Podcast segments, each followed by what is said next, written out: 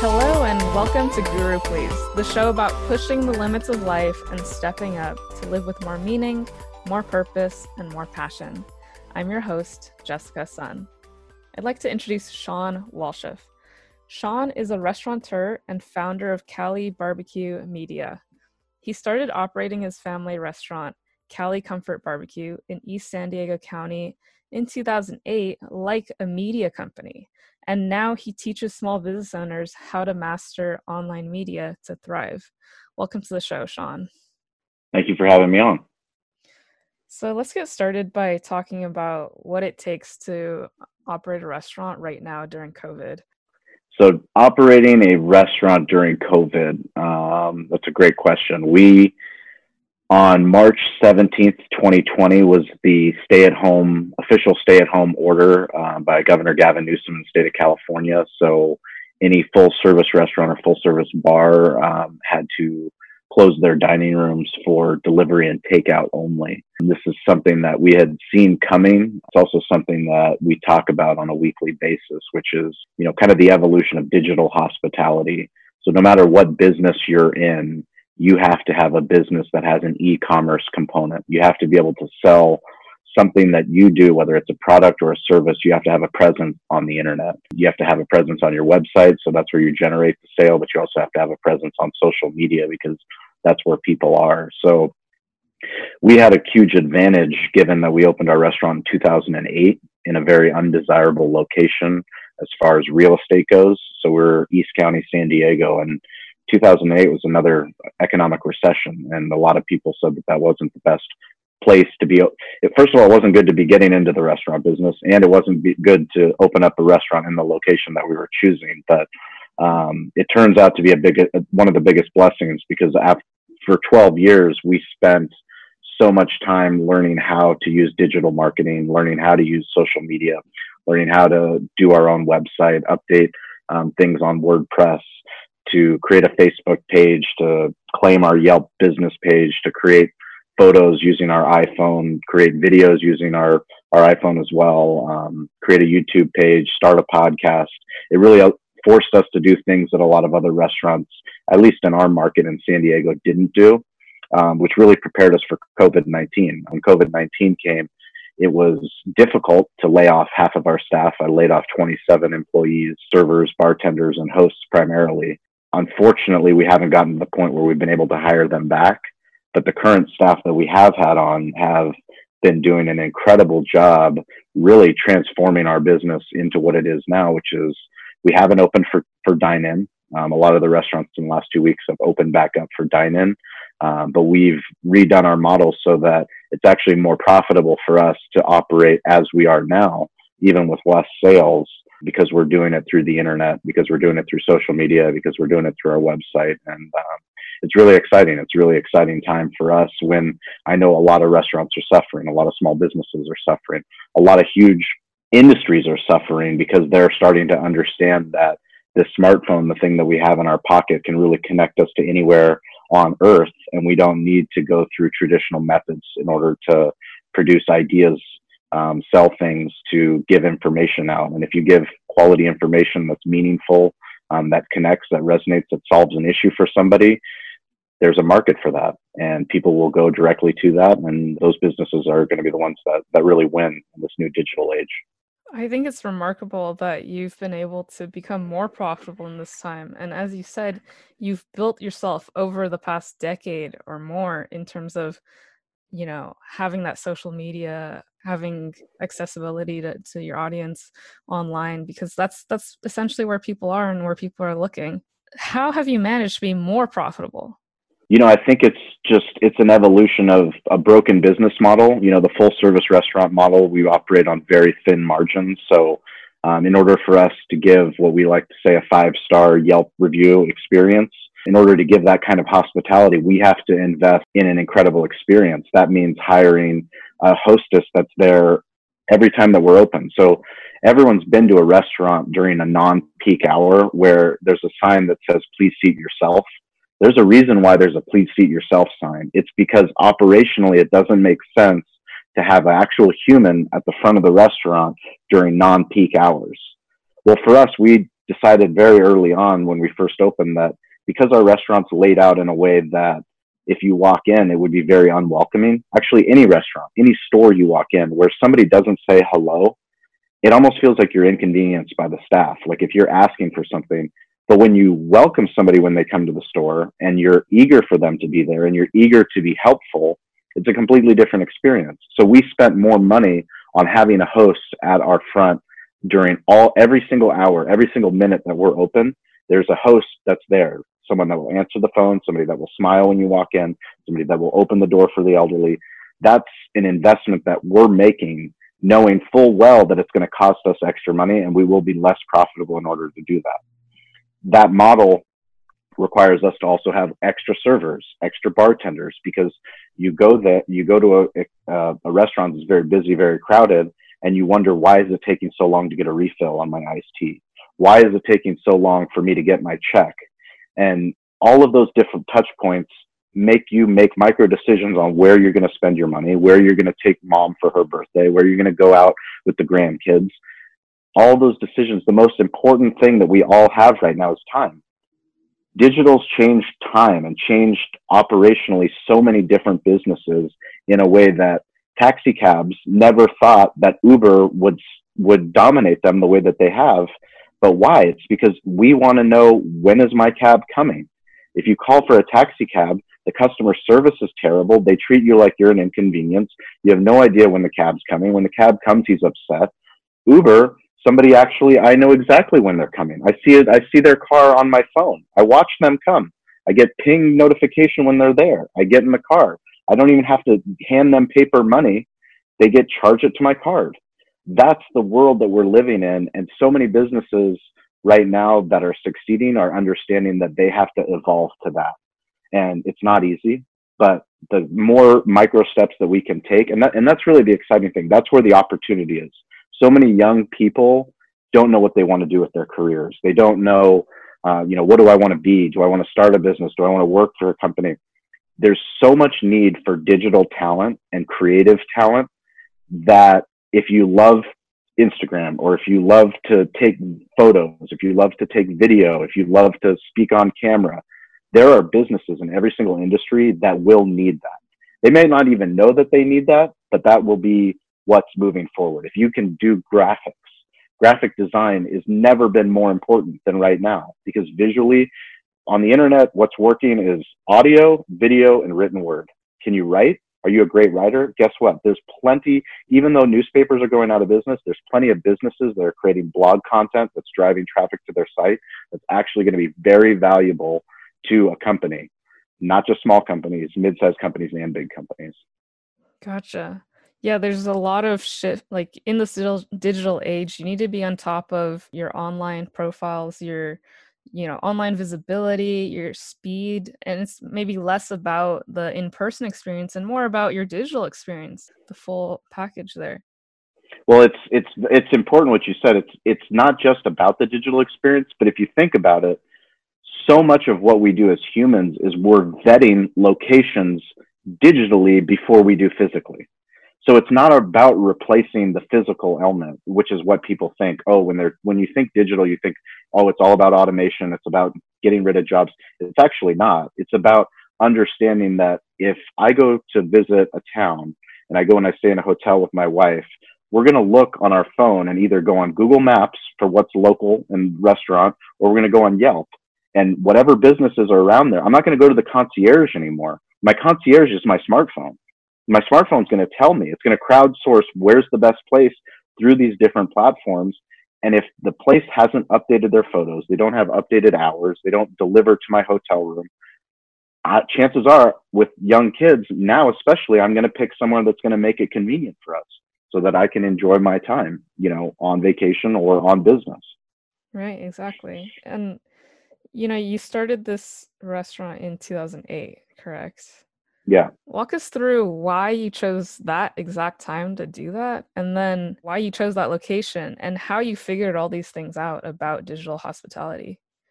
You know, I think a lot of what's happened in life is being unconventional and doing things kind of, um, you know, what your the core of your show is is you understand that there's conventional wisdom and then there's unconventional wisdom. I've never found myself to be part of the herd.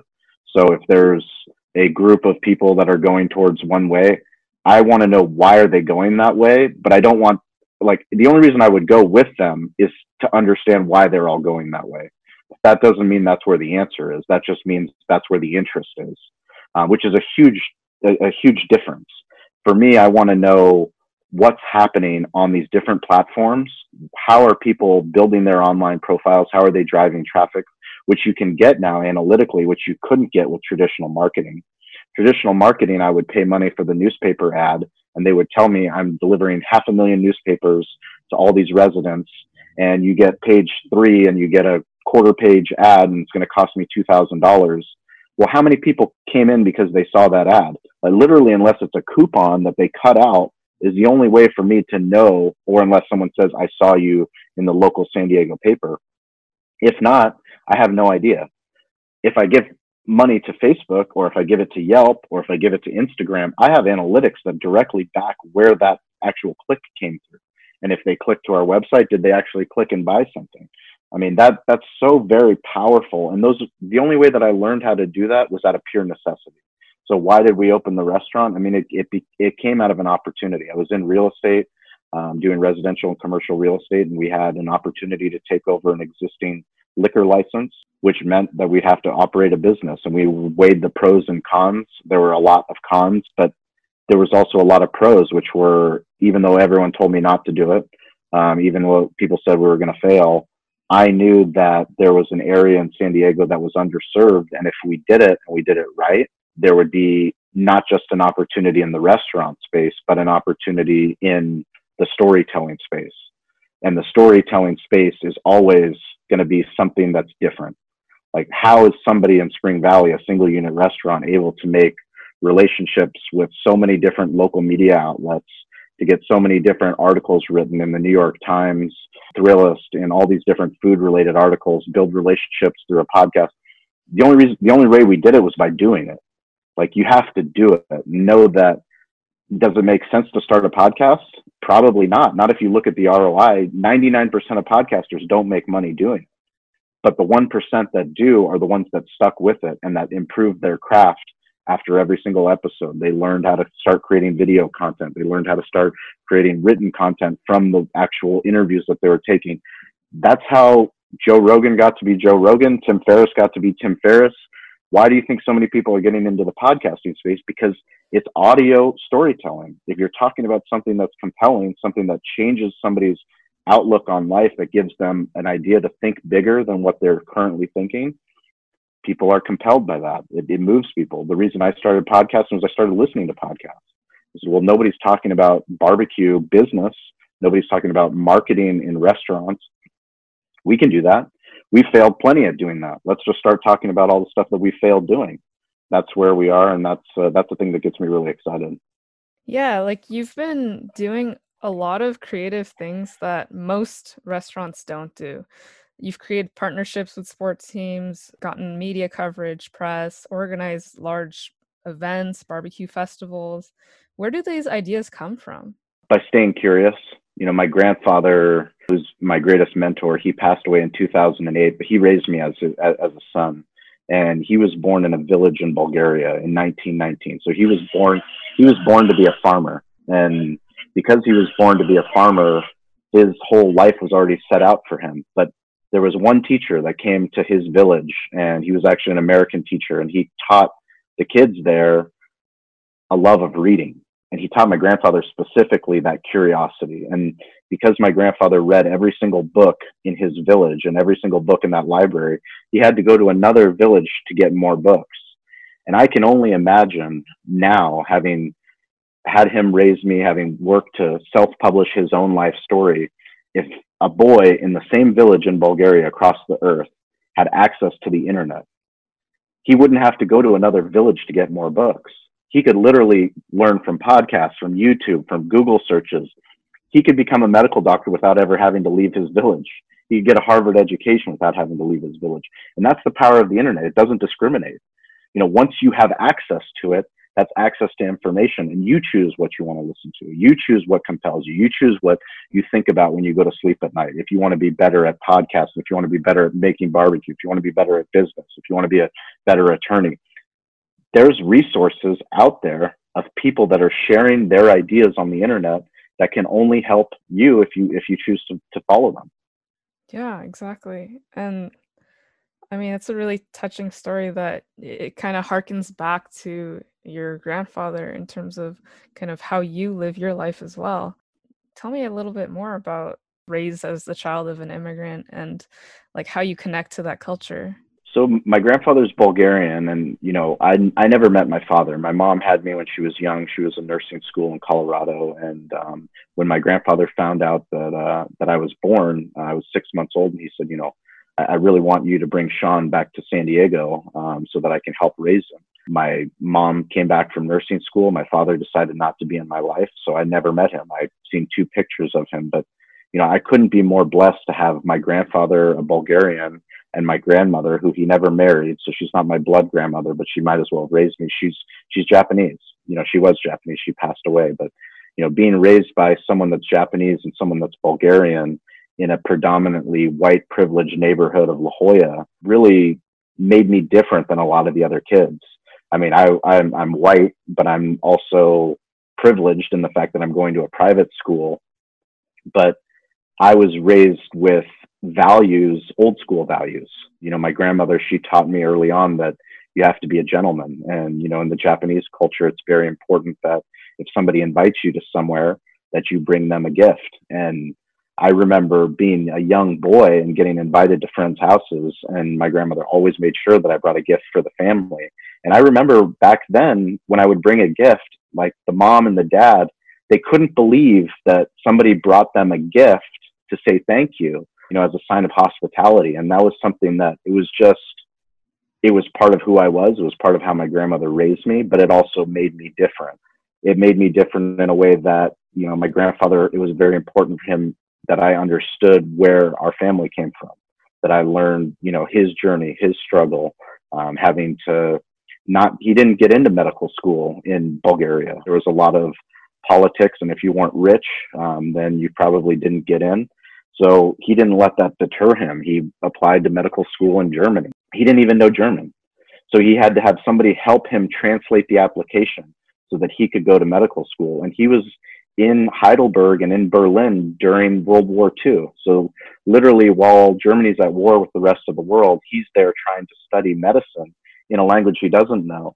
Um, so for me, having heard those stories, having asked more about those stories, it helped me really look at myself and go, there's not much for me to complain about. You know, there's not much when you look at what's what's my family been through to give me the opportunities that I have. And, you know, growing up in La Jolla in a place that's very privileged, that has a lot of um, wealth, it's I would listen to friends, you know, who were my same age or older or younger, and the things that they're complaining about were just beyond minuscule compared to what my grandfather had gone through. And I think that's something that it's so valuable. And I think it's lost a lot in American culture. We don't have the respect for the elderly that I think we should have, especially as younger. You know, the, as powerful as the internet is, that's almost given us a false confidence in mm. that the information that our, our ancestors have and that our elderly have, it's very valuable. It's firsthand information, you mm. know, hmm. and I, I think a lot of the problem too is that we get used to the stories that we've always heard at the dinner table or at Thanksgiving or at Christmas, but we never ask follow up questions. You know, we never ask questions. We always assume the story, listen to the story, and then even get to the point where we roll our eyes when we hear the same story. Instead of rolling our eyes, instead of going, oh, I've already heard that, if we start act, acting like a journalist or acting like an attorney would at a deposition, where you're act, asking questions, compounding questions for your grandparents to clarify what did they mean, all of a sudden you realize, oh my God, there's this depth. I had no idea grandma went through that. I had no idea grandpa went through that. And it gives you a level of respect that, you know, frankly is lost. But that's the cool thing is if somebody listens to this podcast, immediately these stories can be recorded you don't need to have fancy equipment. You can take your cell phone and put the video and ask grandma hey, you know that story you told me? Do your own research, find out what else was happening, and go, oh, well, what was happening when this happened? And then that will jog her memory or your grandfather's memory to say, oh my God, yeah, now I remember this was happening. And you realize a whole part of your culture, your life, your traditions that you would have never known that you can now pass on to your kids. Mm-hmm. Yeah, I mean, it's just such a powerful feeling knowing that these stories are are hidden, but they're just all around us and the people around us. They're right there. Yeah. yeah.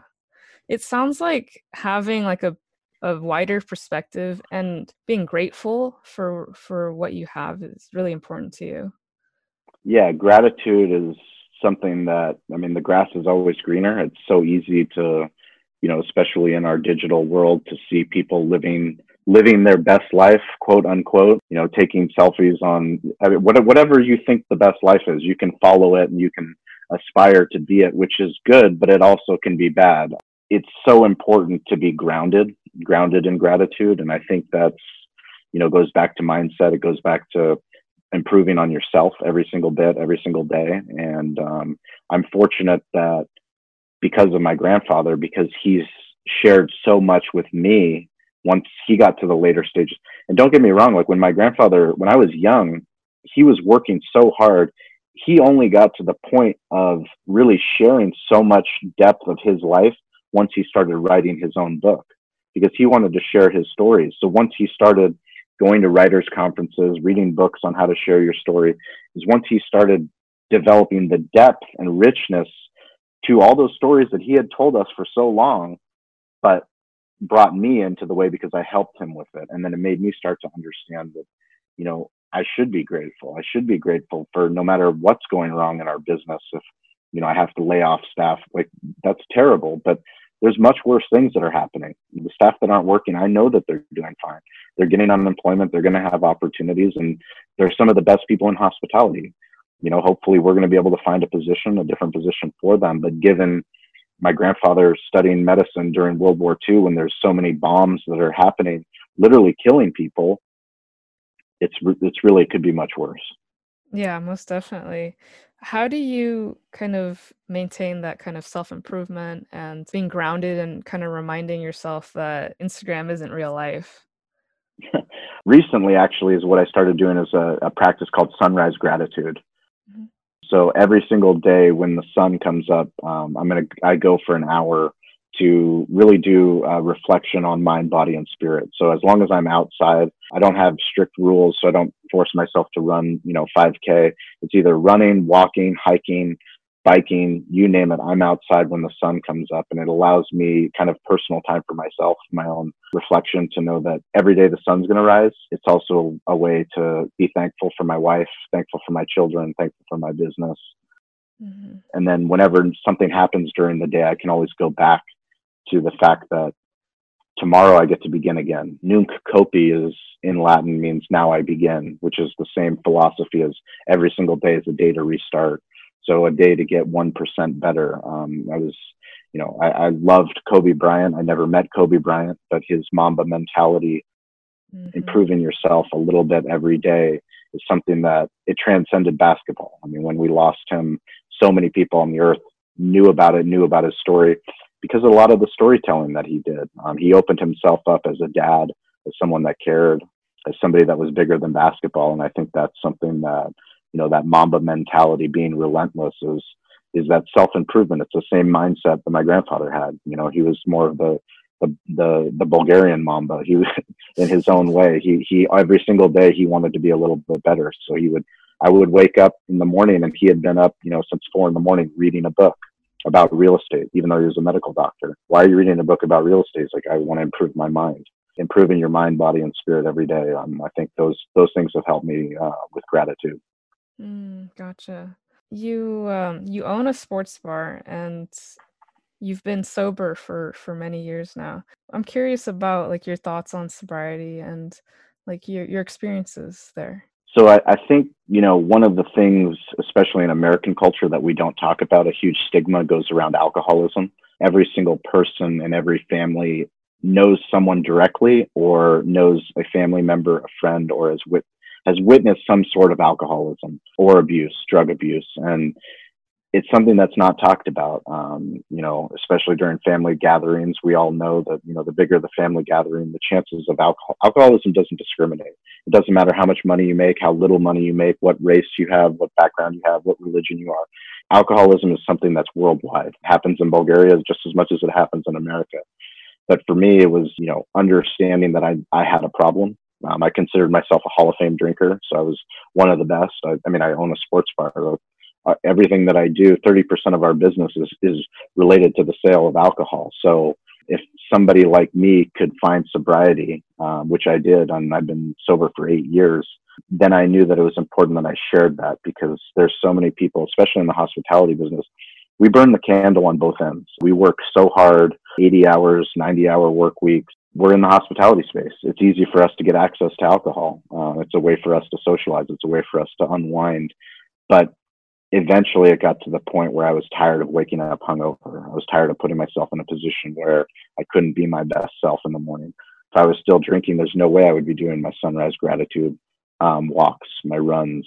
And it's given me a place where I don't have to worry about what my children, my, my son's three years old, my daughter is one. Um, you know, I can be a better husband. I can be a better father. I can still sell alcohol because it doesn't mean that, you know, alcohol is evil. It's just for me, it's my journey. And my journey meant that I can't, you know, I can't drink it. And that's mm-hmm. totally fine with me because I found peace doing that. Yeah. At the end of the day, when you start weighing kind of the pros and cons of it and, and you realize the long term implications, that's when you're more able to initiate change and to, to turn yeah. it around. Yeah. Going back to kind of owning a restaurant, what's your advice for small business owners trying to grow their business and what do you see getting in the way for a lot of people? Nothing is more important than digital. So, no matter what small business people have, they need to understand that digital is going to be what will keep them in business and help them thrive into the future. Uh, we live in an Amazon Prime world, and anybody that doesn't think that can just go ask Blockbuster how they feel about Netflix. And I say that jokingly, but that's the absolute truth.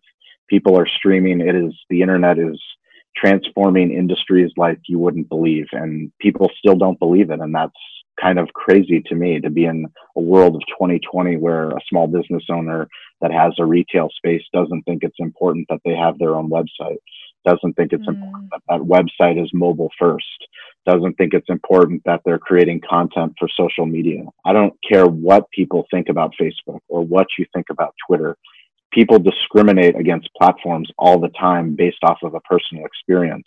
But that doesn't mean that there aren't people there that might learn about your business, learn about your service, learn about your charity, learn about the cause, learn about what you're trying to accomplish. That's what the internet is. People are on their cell phone. My son understands how to use Alexa. My son understands how to use YouTube.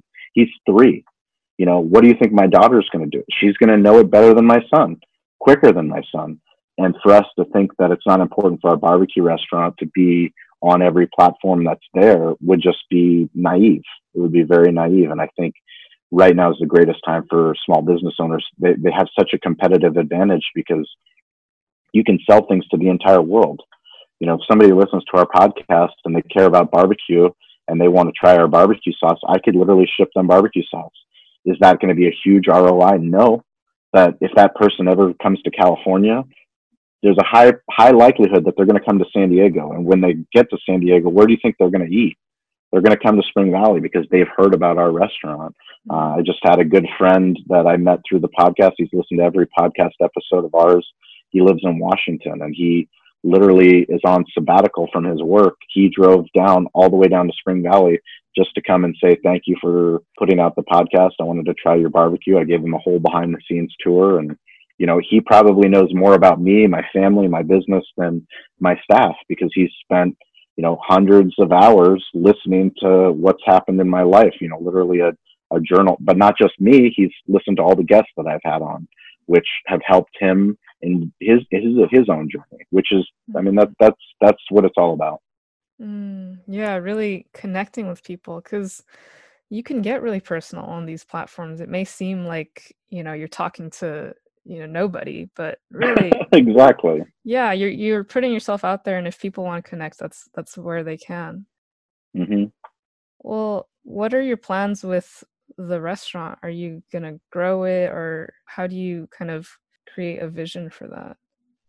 We've never been more confident in our plans for expansion which is crazy to think it's taken 12 years to get to that point but i think you know really the COVID 19 has been a proof of concept, something that we knew a long time ago is that digital hospitality is what's going to win. Any brand, any business that starts to embrace all the different touch points that a customer can have online, building a website, creating content is only going to allow them to access our brand better. So we're going to add more barbecue units. We're going to change the way that people expand barbecue, um, expand restaurant. We're not going to be going after a whole full ser- full service sit down mm-hmm. model. It's going to be much more quick, casual, but it's also going to be slow.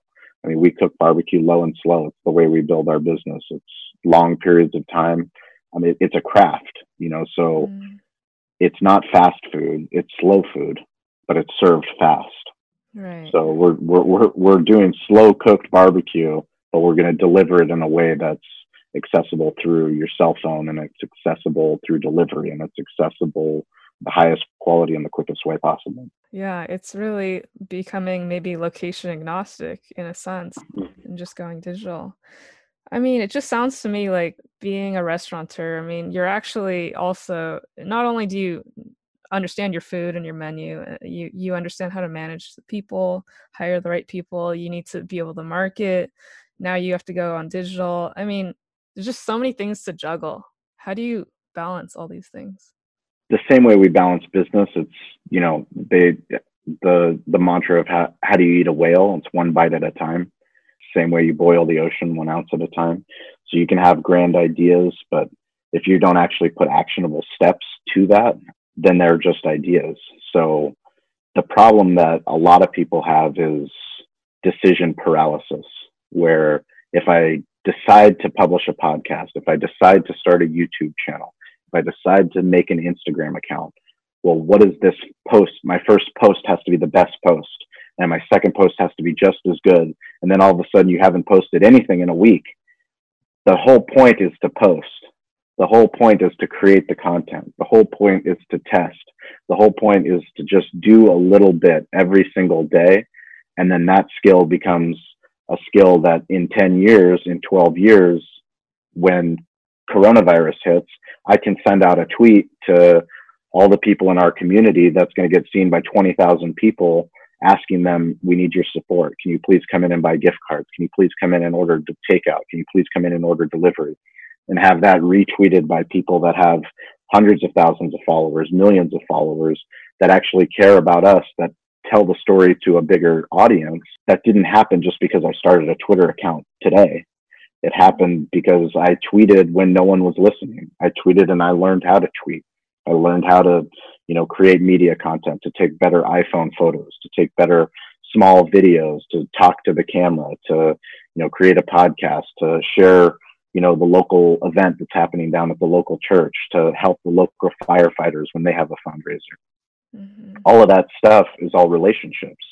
You know, those micro relationships that you, when somebody posts, when someone, when three people comment on a, a picture that you post, responding to the comment, hearting the comment. How easy is it to, to put a heart on a comment? Thank you.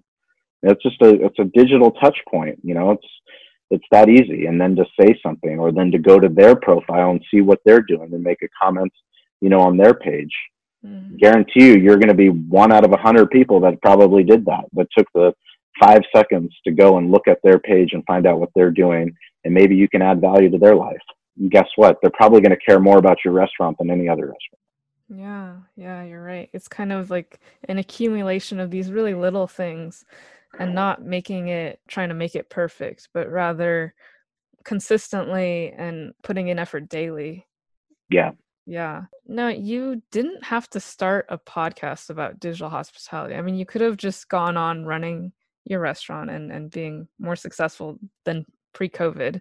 Like what inspired you to share your ideas about digital hospitality and, and what's your mission there? The mission is to help other small business owners empower themselves to do what we've been able to do and that's create opportunities beyond their wildest dreams in whatever industry they're in to become a thought leader in their industry to really take advantage of the internet because it's at such a young age. I mean there's as many people as on the internet there's just not that much content and hmm.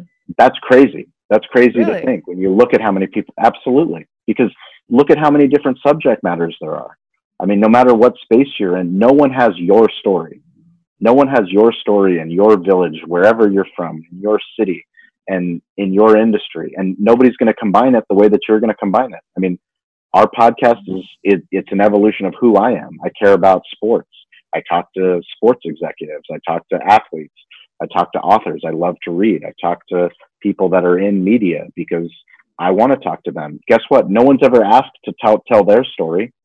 The news anchor, your local news anchor that's on that has 100,000 Instagram followers and 200,000 Twitter followers, nobody's sat down for an hour and interviewed them to talk about how did they do it? How did they get to where they are?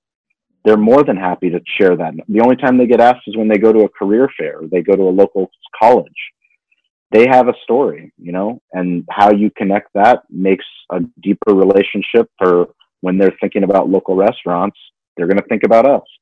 Mm, I see. Yeah, pre-show you said, you know, this quote, uh, always be branding. I mean, you're right now yeah. you're wearing your digital hospitality podcast hat. You have a Cali barbecue shirt on. Did you come up with that? Like where did that come from? You know, it's just, it's always been a fascination for me is that you know the the brands that are winning, the brands that are memorable. Why are they memorable? What are they doing? And ABB is what we say, which is always be branding. It's you are unique in a certain way. What you do and how you do it is your elevator pitch. It's how people remember you and people, you know, in our local market, people that are my friends, no matter who they are, what they do, when somebody starts talking about podcasts at their office, they're going to think of me because they know that I podcast. They're going to think of me when someone starts talking about barbecue or has a barbecue question. And that could lead to maybe getting a different barbecue guest on, or maybe it could lead to an investor that says, Oh, well, I want to hear more about who you are and what you're doing. Guess what? They're going to go on the internet and search Cali BBQ. And when they go to the news tab, when they go to the video tab, when they go to the photo tab, when they go to the deep search results, there's going to be content there for their heart's desire to vet who we are and what we do. That's the world that we live in, and that's the exciting part. You know, if you don't update your your Twitter account, if you don't update your Instagram, if you don't update your website, that says about a lot about who you are. That's like not updating your menu at your restaurant. It's like mm-hmm. not updating your operating hours. It's like not updating your sign. You know, if you if you move locations, what do you have to do? Who are you? How are you evolving? It tells a lot about a business, your responsiveness. Back to what you said. If I send a message, a direct message through Instagram, is there someone that's going to respond to me? How do I get a tape? Are you guys open? I mean, I can't tell you in the last two weeks how many messages on Twitter, Instagram, Yelp, Facebook that I've personally responded to, thanking people for wanting to support us, but saying, unfortunately, no, we're not open. But if you sign up for our email newsletter, you'll be the first to know when we do open. And then I send them a link. That's a direct landing page to our email newsletter. It's a thank you email. They get a free peach cobbler for signing up. They get something for free. They might order something digitally online and they're going to be first on the list when we do open up. That's the digital hospitality. That's keeping things full circle. Yeah, and you're really creating opportunities for people to connect and then also you're investing in your future business. Mm-hmm. It's something that whenever people are posting on the internet, you always the idea is, oh, I want it to go viral. I want to, you know, have so many people listen to it. Well, that's great. That's what broadcasting is. Broadcast and traditional media, you're broadcasting to hundreds, millions, hundreds of thousands of people, depending on the platform. Mm. But really, the magic happens in the micro the magic happens in the one-on-one it's in the comments it's in the direct messages and it's are you actually creating a, a relationship in those spaces because if you are i guarantee you you're part of 5% 10% would be generous Just do it as an experiment. All the favorite places you have, send them a direct message on Instagram. See how many respond back to you. I guarantee you, the ones that do respond back to you, you'll remember them, and hmm. you tro- probably will spend more of your time in your business with them. Yeah, absolutely. You're right. I mean, I think it is something that businesses might play down because it's oh this it's only one person or oh it's right but you you immediately stand out when you do that yeah and like that's the that's the thing that people don't understand is that before there used to be so many gatekeepers i mean even with people that are celebrities people that are internet celebrities or actual celebrities their chances are if they're winning in digital hospitality if they're winning and influencing if they're winning and creating social media content they're probably running their own accounts. They might have a team that helps them create content, but they're probably running their own accounts. And they probably can't respond to every direct message. But if your direct message stands out, I guarantee you they'll respond to you. Yeah. Which is crazy to think. Like right. it's crazy to think that you might be able to send a message to The Rock, who, you know, half of the people on the internet are following him, but he might get your message and he might do something about it if he if he's somebody that you follow. Somehow it's just such a magical moment when you get that kind of response, right? Like yeah. you immediately feel like, wow, The Rock and I are friends now, you know? Yeah, correct. It becomes your guy. Yeah. It becomes the like whatever The Rock does, I'm gonna I'm gonna I'm gonna go support it. Right. Right. Exactly. And it's not that your support is gonna mean anything, but imagine if, if he does that 10 times a day, if he does that 15 times a day. Mm-hmm. After a year, look at how many legions of super fans. Mm-hmm. They already liked him but the fact that he made that one inter- individual comment, they're going to screenshot it, post it on Instagram. Other people can go, "Oh my God, that's incredible! You got the Rock to respond to you." Like, yeah. Now those people become fans of his. You know. Mm-hmm. Yeah, I really like that kind of philosophy of start start with the micro connections, the micro relationships, and the micro content. Mm-hmm. Yeah, it's really interesting. Well, I wanted to like bring it back to your family. Uh, you you're writing a, a family memoir. I wrote with my grandfather. My grandfather, um, he it's called The Harvest. Um, how a Bulgarian boy grew wealthy. A Bulgarian farm boy grew wealthy in La Jolla, California. So we published, self-published that in 2004, and then I got it translated into Bulgarian in 2006. Oh, interesting. Why did you do that, and what did it take? Oh, that was that was all my grandfather. He was the driving force. He just asked me to help, and I, mm-hmm. you know, I helped him to do that. And that was, like I said, that was what uh, 16 years ago. So self-publishing has come such a long way, and you know, my grandfather was always fascinated by technology, and he, you know, he wasn't good with the computer, but he was always trying to find the next dictation model where he could just talk and then they would type it out for him. And to think in 2020, now we actually have dictation software that's very easily done. Yeah. Which is a blessing. I mean, that's that's the the coolest thing about that is that he wanted to publish his life story because it was a remarkable story, but he's able to do that with so many people in Bulgaria specifically in his village that the village where he read every single book that's in that village is now his book. His book is now in that library for somebody to come and see, and um, that's something that I'm, I'm, you know, I'm very proud of. Yeah, truly, that's that's really coming full circle. So when I take my son and my daughter and my wife, and we go, and hopefully we'll see um, travel restrictions and all, but um, later this year when we go back to Bulgaria, I get to go and tell my grandfather's story to my son and my daughter, even though they're they're young every year, every time we, we go every year. So every time I go, I'm going to tell them more about it. Um. And it's something where they'll, they'll understand where their roots are. Right. No, yeah, that's, it's just so amazing to, to understand your own backstory and how, you know, you came to be and, and kind of that lineage that comes down and, and passes down to us. Cause I think as Americans, we can forget where we come from, but we all have really interesting roots because America's an immigrant country. Yeah, uh, that's. I, I think a lot of the things that are happening in 2020 have a lot to do with our lack of understanding and our lack of depth, our lack of respect for where we all came from, not just where I came from, but where my neighbor came from. And, you know, I'm fortunate that we just, you know, bought a house in a place in San Diego that is very diverse and every single person that lives on my street has a completely different backstory. Hmm. Um, and the more that we understand those backstories and the more that we investigate them, the more tolerant we become, the more understanding and the more empathetic. Yeah. And honestly, the depths to which we can even understand ourselves, like there's so much there already. But mm-hmm. to, to understand, yeah, everyone on the block, I mean, how many hundreds of stories are there, you know, just within mm-hmm. a small community?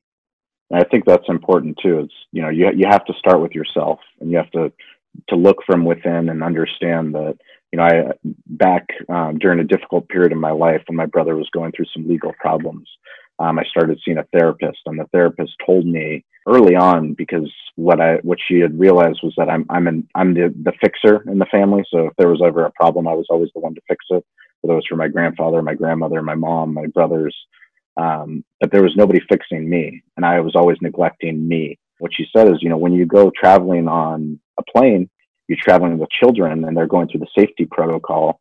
What do they say when um, the the air comes down? Mm-hmm. You know, your natural instinct is to put the the air mask onto both your children that you're traveling with. Right. But if you don't have any oxygen, you're no good to your children. So it's you put the mask on yourself first. And I think that's been a huge metaphor in my life and knowing that you know, I, I have to deal with my own sobriety. I have to deal with myself. I have to deal with my sunrise gratitude if I'm going to be strong enough for my wife and strong enough for my kids. That's truly the starting point, like metaphorically and literally in your day. That's where you start every day. Yeah. Mm-hmm. Well, thank you so much for talking so candidly about you know your experiences not only you know running a business with with your online media and wanting to help others but also your personal story and certainly your family has had a huge influence and it's just really good to know that people are talking about things like that that matter like not just business things but also like your your personal experiences. So thank you Shawn no i i appreciate that and i think you know the the truth truth vibrates the fastest. And when we're vulnerable as men when we're vulnerable as women when we share things that we typically don't share we tend to get the biggest responses. And why is that? It's because life isn't all about successes. Life a lot of life is about struggle but struggles struggle can be beautiful if you're willing to share it you know, that some of the greatest stories have become because of struggle and because of tragedy. But yeah, I'm I'm grateful for the opportunity, and uh, I'm very excited for you to get get going on your podcasting career and um, see where see where it goes. Yeah, thank you so much, Shawn. Absolutely, thank you.